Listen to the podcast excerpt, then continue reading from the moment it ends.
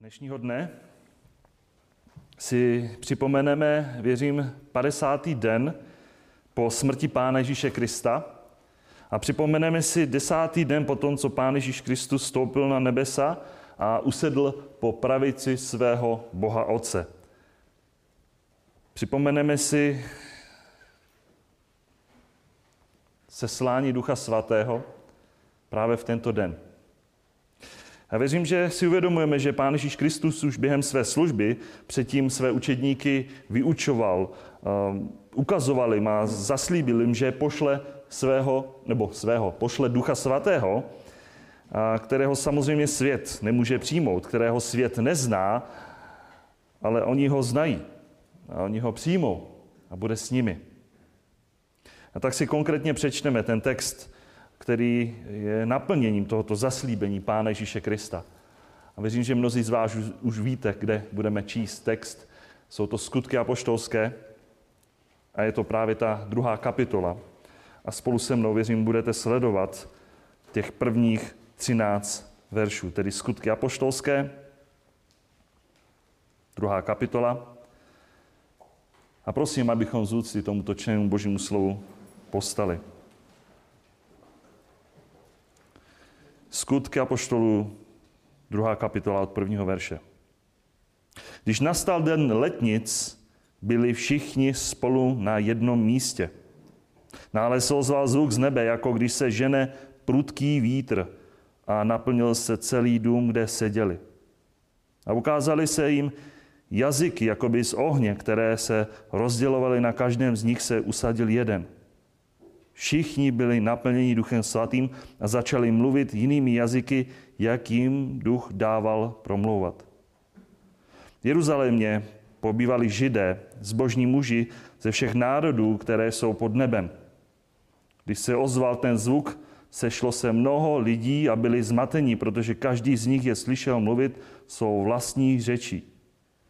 Všichni byli ohromeni a udiveně říkali, hle, což nejsou všichni ti, kteří tu mluví Galilejci?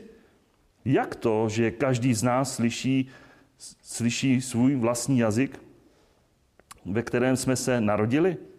Pátové, Médové, Elamité, obyvatelé Mezopotámie, Judska, Kapadokie, Pontu a Ázie, Frigie a Pamfílie, Egypta a oblasti Líbie, Kyrény, návštěvníci z Říma – Židé i proselité, Kréťané, Arabové, všichni je slyšíme mluvit našimi jazyky velké věci Boží. Všichni z toho byli ohromeni a zmateni a jeden druhému říkali, co to má znamenat. Ale jiní se posmívali a říkali, jsou opilí. Tolik začení Božího slova, můžete se posadit.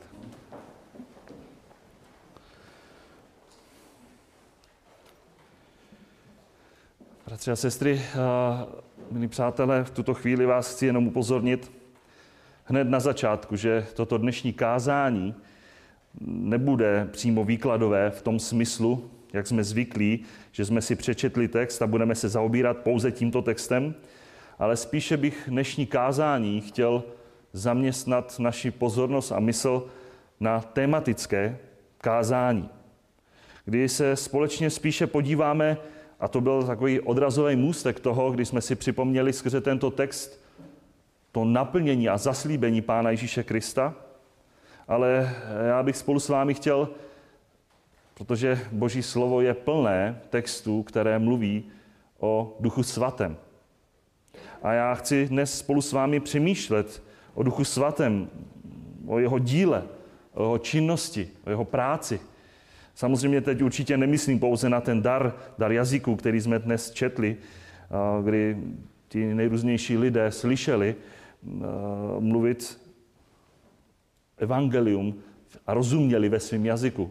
Nemyslím pouze na tento dar, ale na jiné oblasti, které vidíme a které jsou, věřím, důležitější ohledně práce a služby díla samotného Ducha Svatého. Víte, samozřejmě na začátku, než se tomu dostaneme, krátce víte, je důležité zdůraznit jeden fakt a skutečnost, kterou mnozí z vás víte, ale mnohdy je to opakování matka moudrosti. Když přemýšlíme o Duchu Svatém, tak eh, samozřejmě Duch Svatý je třetí boží osobou. I když je jenom jeden Bůh a my jsme monoteisti, přesto je tu také nejenom Bůh Otec, ale je tu také Bůh Syn, lidském, Bůh v lidském těle, který nám skrze svatá písma je zjeven, ale také je tu Bůh, Duch Svatý. A všechny tři osoby jsou Bohem a přesto můžeme říct, syn, Bůh syn není otcem a syn není duch. A stejně tak otec není ani syn, ani duch.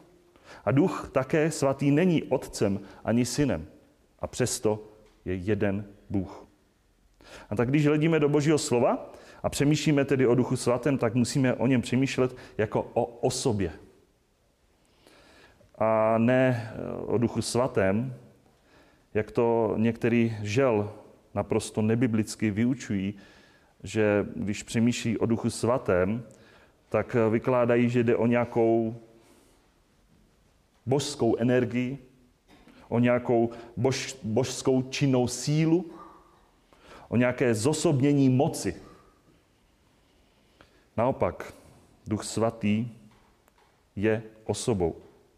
I když víme, že Duch Svatý nemá fyzické tělo, je duchem, protože my, když přemýšlíme o osobě, častokrát považujeme osobu pouze, když je někdo fyzicky viditelný, že si ho můžeme chytnout, že je materiální, ale Duch Svatý je duchem.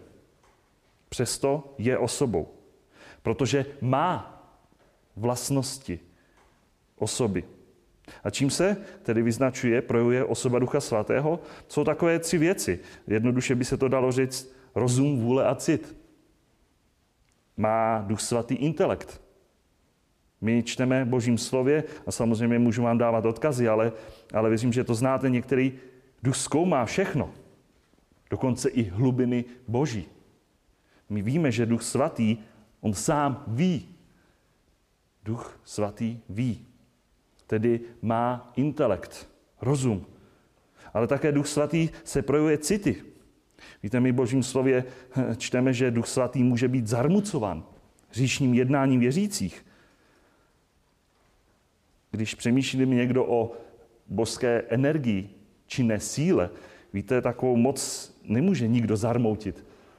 Když bychom přemýšleli o nějaké energii a představit si jenom nějaký kabel, ve kterém proudí nějaká energie, je možné zarmoutit elektřinu v nějakým kabelu? A nebo je možné zarmoutit nějaký foukající vítr? Nějakou moc? Naprosto ne. Tedy Duch Svatý jako osoba projevuje také city. Je možné ho zarmoutit. Ale také víme, že má i svou vůli. Je to on, který dává dary v Kristově tělu podle toho, jak sám chce. Je to on, který řídí jednání křesťanů, tedy podle své vůle. A i v našem úvodním textu, jestli jste si všimli, tak jsme četli, že to byl Duch Svatý, který dával promluvovat těm schromážděným učedníkům, jak sám chtěl, podle toho, jaký dar jednotlivému člověku chtěl dát. Ten dar jazyku, aby jim rozuměli. To nebyly hloupé bláboli, nesmyslné, ale ty lidé, kteří byli naplněni Duchem Svatým, a vnímejme, to bylo poprvé v tom zaslíbení, ti, kteří patřili Pánu Ježíši Kristu, Duch Svatý sám jim dal promlouvat a sám rozděloval ty jednotlivé dary. Tedy rozum, vůle a cit. Tím se v podstatě projevujeme i my dnes jako osoby, že? Rozum, vůle a cit. Tedy jsme osobami. Stejně tak to všechny vlastnosti má i sám Bůh, Duch Svatý. A tak se zahleďme. Právě spolu s vámi chci projít takové čtyři činnosti, práci, službu Ducha Svatého. To první, na co nás chci soustředit, je to, že Duch Svatý dává nové narození. Znovu zrozuje. Opět, možná pro nás některé to není nic nového. Ohledně znovu zrození. My čteme v Janově evangeliu, třetí kapitole, kdy Pán Ježíš Kristus mluví s Nikodémem a věřím, že to znáte. Ježíš odpověděl, amen, amen, pravím tobě. Nenarodili se kdo z vody a ducha, nemůže vstoupit do Božího království. Co se narodilo z těla je tělo, co se narodilo z ducha je duch. Nediv se, že jsem ti řekl, musíte se narodit znovu. Vítr váne kam chce a slyšíš jeho zvuk, ale nevíš, odkud přichází, kam jde, tak je to s každým, kdo se narodil z ducha. Takovým základem pro význam znovuzrození, když nad tím přemýšlíme, je realita duchovní smrti člověka. Člověk jako lidská bytost od prvotního hříchu Adama se rodí jako duchovní, duchovně mrtvá. Každý člověk se rodí jako duchovně mrtvý. Tedy rodíme se všichni bez rozdílu.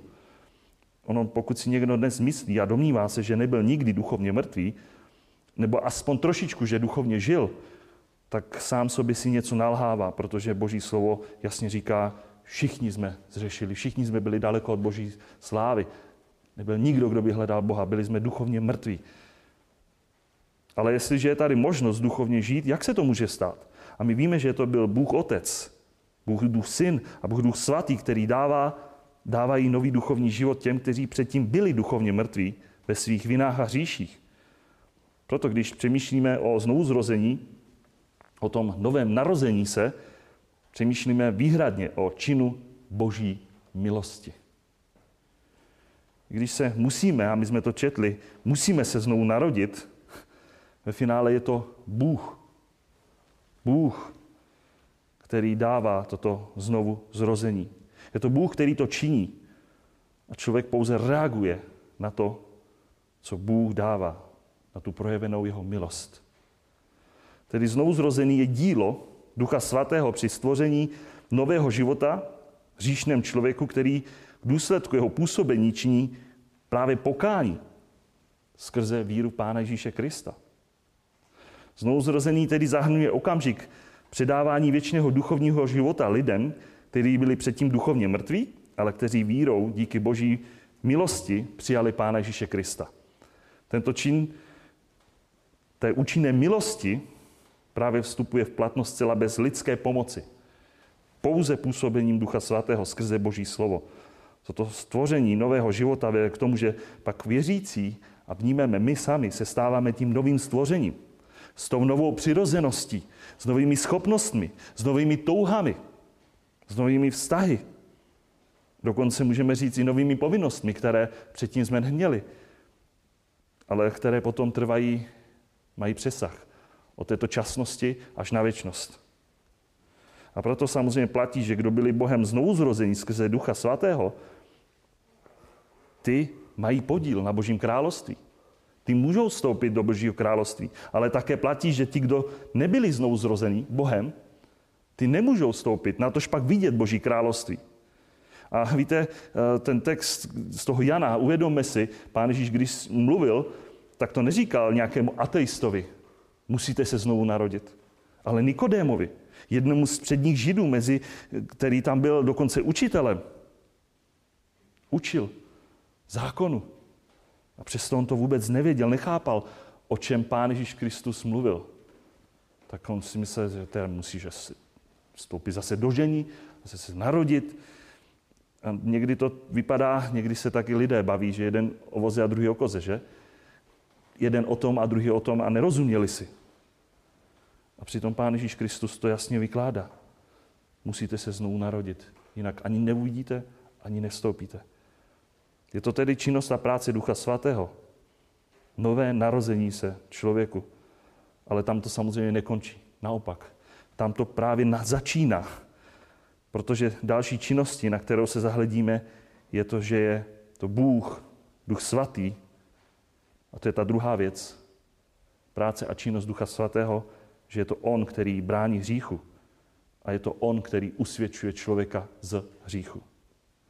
My víme, že Bůh k nám promlouvá skrze své slovo. A je to právě Boží slovo, které je Bohem duchem vdechnuté, jak to čteme v druhém listu Timoteovi, třetí kapitole, veškeré písmo je vdechnuté Bohem a je užitečné k učení, usvědčování, naprování, ve spravedlnosti, aby boží člověk byl takový, jaký má být důkladně vystrojený ka každému dobrému skutku. Inspirace Ducha Svatého celého písma. A celé je dáno, aby nás napravovalo, vyučovalo, usvědčovalo. Ale žel mnozí si nesim domnívají, že hříchem je pouze to, když překročím deset božích přikázání. Možná jste se s tím setkali. Setkal jsem se i s člověkem, který říká, no snad asi všechny jsem porušil.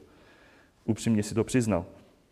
Ale víte, ono to není jenom o deseti božích přikázáních. Přitom stačí číst celé boží slovo. My víme, že platí to, že skrze zákon je poznání hříchu. Skrze zákon je poznání hříchu. A Pán Ježíš Kristus právě když učil své učedníky, že musí odejít, že přijde Duch Svatý, tak my to čteme v Janově Evangelium, 16. kapitole, ale říkám vám pravdu, je pro vás užitečné, abych odešel, neboť neodejdu-li, zastánce k vám nepřijde, tedy Duch Svatý, odejdu-li, pošlu ho k vám. A on až přijde, přinese světu důkaz o hříchu. Opět práce Ducha Svatého. Přinese důkaz o hříchu, o spravedlnosti a soudu. O hříchu, že nevěří ve mně. O spravedlnosti, že odcházím v oci, již neuvidíte, a o soudu, že je vládce tohoto světa již odsouzen. Tedy je to Duch Svatý, který přinesl důkaz o hříchu, že lidé nevěří v Pána Ježíše Krista. A tak když nad tím přemýšlíme, kolik dnes lidí přesně žil v tomto stavu a jsou schopni tvrdit, že ano, já věřím Boha, a to mi stačí, že? Ale pak, když člověk otevře Boží slovo, tak Bůh skrze Ducha Svatého člověka tady konkrétně usvědčuje z hříchu nevíry v Pána Ježíše Krista. A lidé tohle už neberou, že? Víte, ale tady se samozřejmě nejedná pouze o víru, že věřím, že Pán Ježíš Kristus existoval jako fyzická osoba, jako historická skutečná osoba. Ale tady jde o tu živou spásonosnou víru, důvěru pouze v něj samotného, jako osobního pána a spasitele, že pouze on je tím jediným zachráncem, jediný způsob, jediná cesta Bohu Otci, jediný, kdo mi může mé hříchy odpustit. A mnozí lidé že odmítají, zdorují tomuto pravdivému božímu slovu. A pak, pochopitelně, když řeknou, já neporušuji deset boží přikázání, ale zůstávají hříchu, nevíře Pána Ježíše Krista. Víte, a takový příklad potom vidíme i v celém božím slově. I v Novém zákoně vůbec nám napří, na mysli jeden příklad. Právě při řeči, obhajobě Štěpána, prvního mučedníka, učedníka, který přednášel svá slova před Židy, před velradou, tak my to čteme ve skutcí 7. kapitole. A pak zakončuje Štěpán velice jasným a přesto velice tvrdým slovem. Skutky 7. kapitola 51. A tam čteme, vy tvrdošíní, vy lidé neobřazaného srdce i uší, stále vzdorujete duchu svatému, jak vaši otcové, tak i vy. Silné slovo. Bůh, Duch Svatý, k vašim otcům promlouval, a můžeme říct, i dnes promlouvá, dodnes, skrze svá písma, ale vy vzdorujete, odmítáte, stejně jako vaši otcové, protože máte stejné neobřezané srdce, neobřezané uši. Dá se říct, neproběhla ve vašem životě ta vnitřní duchovní transplantace srdce, z toho srdce kamenného na to srdce masité. Nebyli schopni to slyšet, poslouchat. Beze změny. Kterého z proroku vaši otcové nepronásledovali? Zabili ty, kteří předpověděli příchod spravedlivého. A vy se nyní stali jeho zrádci a vrahy. Vy, kteří jste přijali zákon skrze anděli, ale nezachovali jste jej. A pak se stalo, víme, dál to čteme. Štěpána po těchto slovech jako prvního učedníka ukamenovali. Stejně tak jako boží proroky. Odstranili, nechtěli to slyšet. Zdorovali. Ono nakonec i samotného Pána Ježíše Krista, Božího Syna. Nevěřili v něj. Odsoudili. A přitom si možná mysleli, že nevzdorí Duchu Svatému, Duchu Božímu. A je to tak skutečně i dnes, že když Bůh, Duch Svatý, promlouvá člověku a usvědčuje, tudíž uvádí člověka do veškeré pravdy, tak mnohdy ta reakce, a my víme, že právě ta reakce toho kamenného, nezměněného srdce je odmítnout zatvrzelost, svrablavosť uší. Nechci, nerozumím, nesouhlasím, odmítám. A tak to bylo i v případě potom fyzicky odmítnutí Štěpána, samotného Pána Ježíše Krista. A kolik lidí žel dodnes takto zůstává v takovéto pozici. Ale víte, chtěl bych se ještě podívat na jeden příklad, kdy člověk může být usvědčen z hříchu. A teď má na mysli eh, jednoho z učedníků, pána Ježíše Krista, samotného Petra. Také víme o něm, že byl velice horlivý a byl ochoten říct, že by pro pána Ježíše Krista i zemřel, že? A přitom víme, že zapřel pána Ježíše třikrát. A potom, co pán se obrátil a pohledl na Petra a Petr se rozpomenul na pánu výrok, jak mu řekl dřív, než, tři, než třikrát, koho zakokrhá třikrát mě zapřeš, i vyšel ven a hořce se rozplakal. Tak to čteme v Lukáši 22. kapitolu 60. verše. A všimněme si ten Petrův, vůbec tento pohled eh, Pána Ježíše Krista na Petra, který byl pronikavý a přesto věřím laskavý od Pána Ježíše Krista, tohoto učedníka to pokořilo. Vedlo toho k pláči, k pokání. Ale přitom uvědomme si v této chvíli souvislosti, že on v té době ještě neměl Ducha Svatého. Že? Bylo to velice zvláštní období. Ještě neměl Ducha Svatého. A přesto hořce zaplakal. Ale potom byli, a víme, byli i jiní, kteří byli jako Jidáš nebo Ananiáš a Safira, kteří byli taky usvědčeni z hříchu. Zradil jsem nevinnou krev. Nebo lhali jste Duchu Svatému, že? Skutky 5. kapitola Ananiáš a Safira. A tam, buď to byla u Jidáše sebevražda, řešení, anebo Ananiáš a Safira okamžitá smrt. Tam už Bůh bez milosti, konec. A tak vidíme, že existuje zármutek, a to podle Boží vůle. A věřím, že je to práce Ducha Svatého, které vede skrze pokání člověka k nápravě, k Pánu Ježíši Kristu, zpět. Proto zármutek, který je podle Boha, působí k pokání záchraně. Jehož nelze litovat, kdežto zármutek světa působí smrt. A tak práce, služba Ducha Svatého, víme, že On je svatý a nic nesvaté před ním neobstojí. Proto v božích dětech, a to jsme neprocházeli tím, že nás naplňuje, tím, že nás zmocňuje, ale je v božích dětech, nás, tak působí. A je to On, který ten daný čas nás usvědčuje, obvinuje. On nás chrání od hříchu každé, každé podobě. Proto nás vede. A víte, je úžasné na tom, že tato jeho činnost, tato jeho služba bude konaná v našem životě až do doby, než si náš sám pán povolá k sobě. Je to on, který nás takto neustále drží v pokoře, neustále závislé a upjatě hledící ve víře na kříž Pána Ježíše Krista. Je to úžasná věc, kdy, nás, kdy je potřeba činit pokání, tak nás usvědčí a přivede zpět. A proto to není jenom o tom žít ten život, celý, celý život, jako když někdo vypije litr okurkového laku nebo citronu, zasmušilý, smutný. Ale protože mi bylo potom odpuštěno, tak potom můžu žít v radosti. Protože potom jsou další oblasti, jako nesení ovoce Ducha Svatého, láska, radost. Potom je tam i zároveň ta radost z toho odpuštění, protože Bůh to nemyslí destruktivně, ale konstruktivně, aby nás navrátil zpět k sobě, aby jsme byli víc a víc podobní pod vedením jeho ducha, Pánu Ježíši Kristu. A pojďme k té třetí věci. Ta třetí věc práce Ducha Svatého je, že zapečeťuje. Pán nás skrze svého Ducha Svatého zapečeťuje. My čteme tři texty, já je přečtu.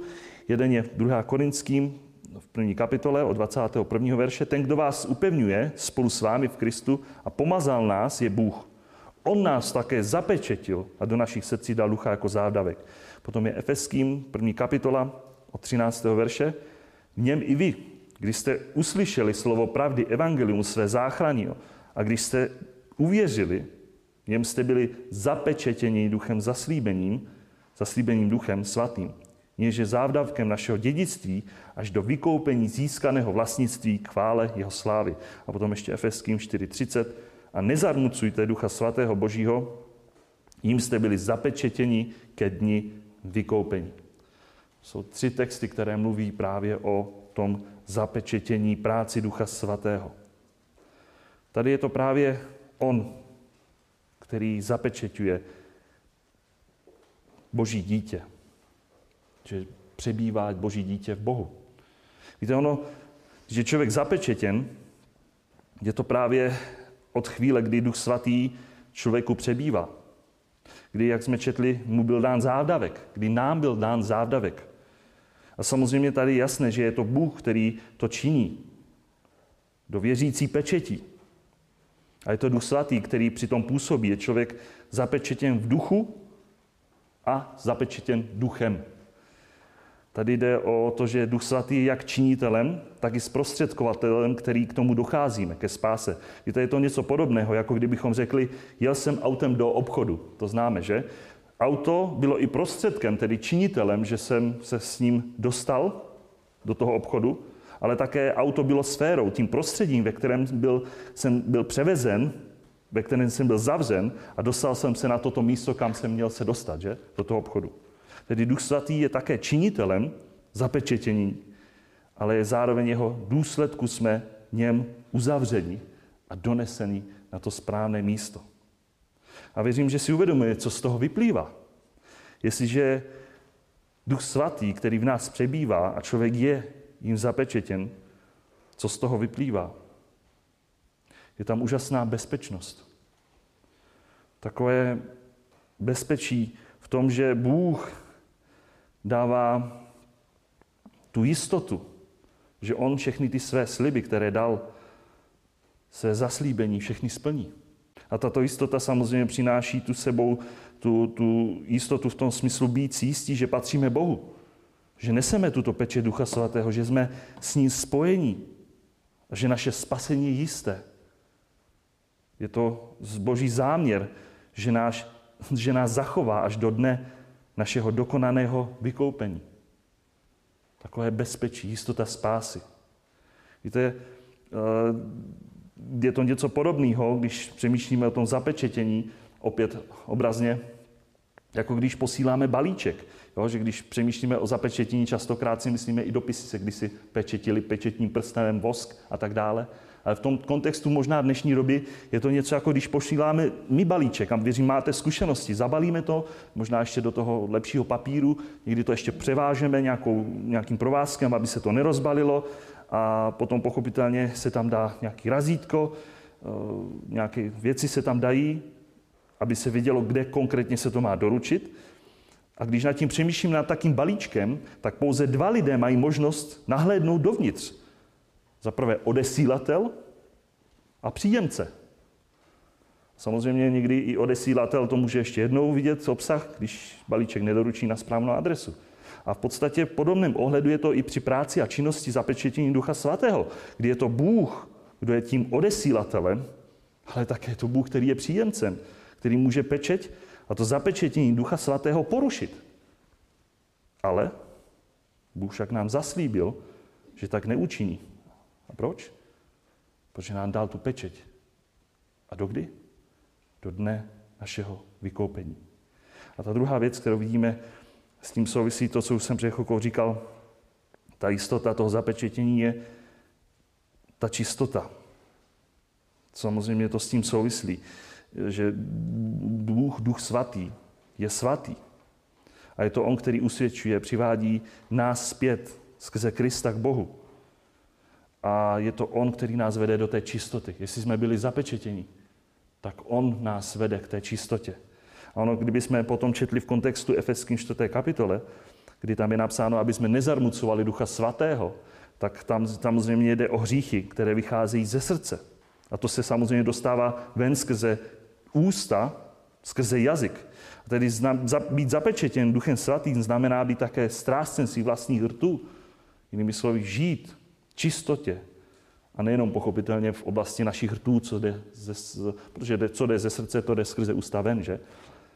Ale ve všech oblastech mít čisté srdce v Pánu Ježíši Kristu. Víte, a pouze takový člověk, který je zapečetěn Duchem Svatým, jedině takový může vyznat, tak jak to vyznal sám apoštol Pavel v listu Římanům 8. kapitole. Co tedy tomu řekneme? Je-li Bůh pro nás, kdo je proti nám? On neušetřil vlastního syna, ale za nás, za všechny ho vydal. Jak by nám spolu s ním nedaroval všechno?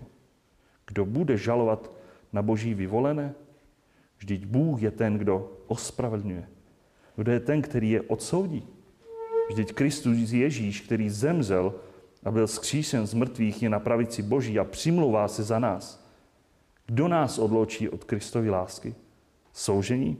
Nebo úzkost? Pronásledování nebo hlad, nahota, nebezpečí nebo meč? Jak je psáno, celý den jsme pro tebe vydávání na smrt.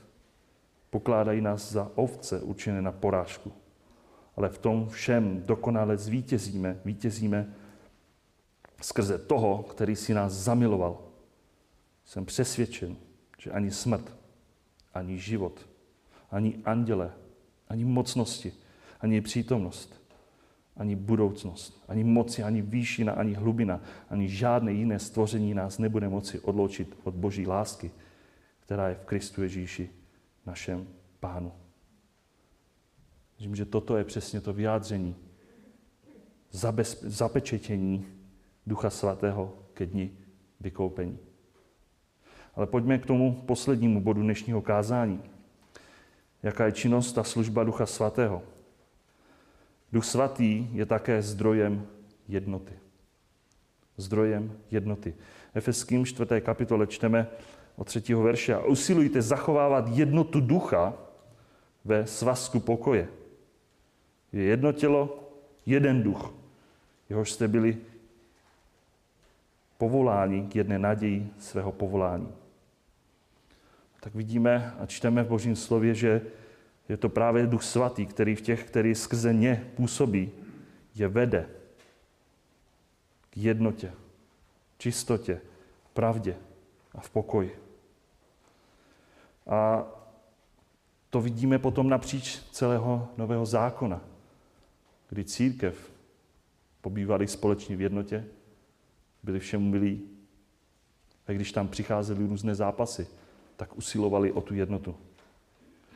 Ten vzor té jednoty vůbec vidíme i na samotném Pánu Ježíši Kristu s Bohem Otcem, že? Jak byl já a Otec jsme jedno. A Pán Ježíš Kristus byl tím jedním. A to se projevilo i v praktickém životě. Že nebudu činit nic, co můj Otec nechce. Víte, ono tam, kde vládne Duch Svatý, životech znouzrozených křesťanů, tam je ta skutečná jednota. Ne jednota na základě kompromisu, jednota na základě nějakého lidského měřítka, ale jednota na základě Božího slova. Jednota na základě jednoty v duchu. Víte, nakonec on, Pán Ježíš Kristus, se i za to modlil. V té velekněžské modlitbě můžeme říct za nás, za církev, za ty, kteří zůstali na zemi, tedy v tomto případě i my, kdy Pán Ježíš říká, Jan 17. kapitola, od 22. verše, slávu, kterou si mi dal, dal jsem jim, aby byl jedno, jako my jsme jedno. Já v nich a ty ve mně. Aby byli přivedeni k dokonalé jednotě.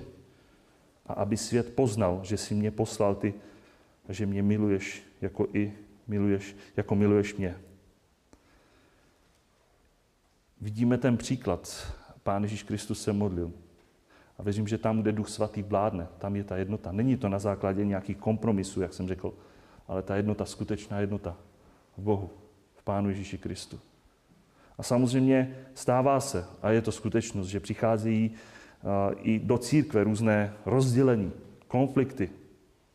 Ale naopak, ten, kdo pochopitelně způsobuje rozdělení i v církvi, tak takový člověk má být konfrontován.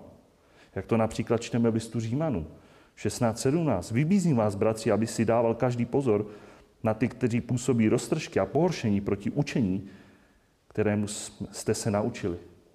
A žel, i to je skutečnost. Proto i Pavel napomenul korinské, u kterých to pochopitelně taky nebylo v pořádku.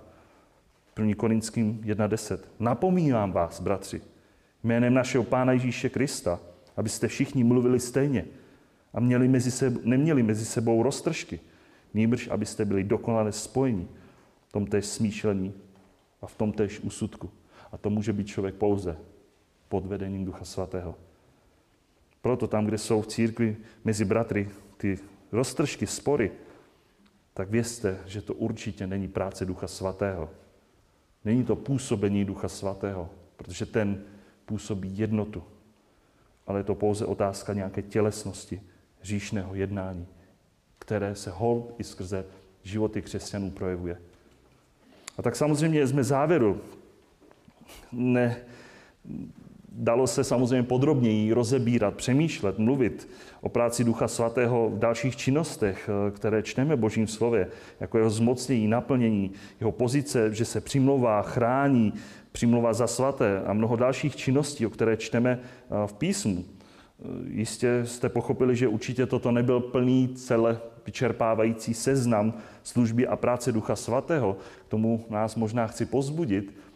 Můžete každý osobně nebo v rodině si udělat samostudium, biblické studium, nějakou oblast a podívat se na nějakou oblast práce, činnosti Ducha Svatého. Ale přesto dnes jsme eh, aspoň si z částky ukázali službu a dílo práci Ducha Svatého. A věřím, že je to moc důležité zdůrazňovat, jak on pracuje v církvi. Protože to není církev otázka v nějakém lidském tělesném následování, ale je to o vedení a působení Ducha Svatého v těch, kteří mu patří.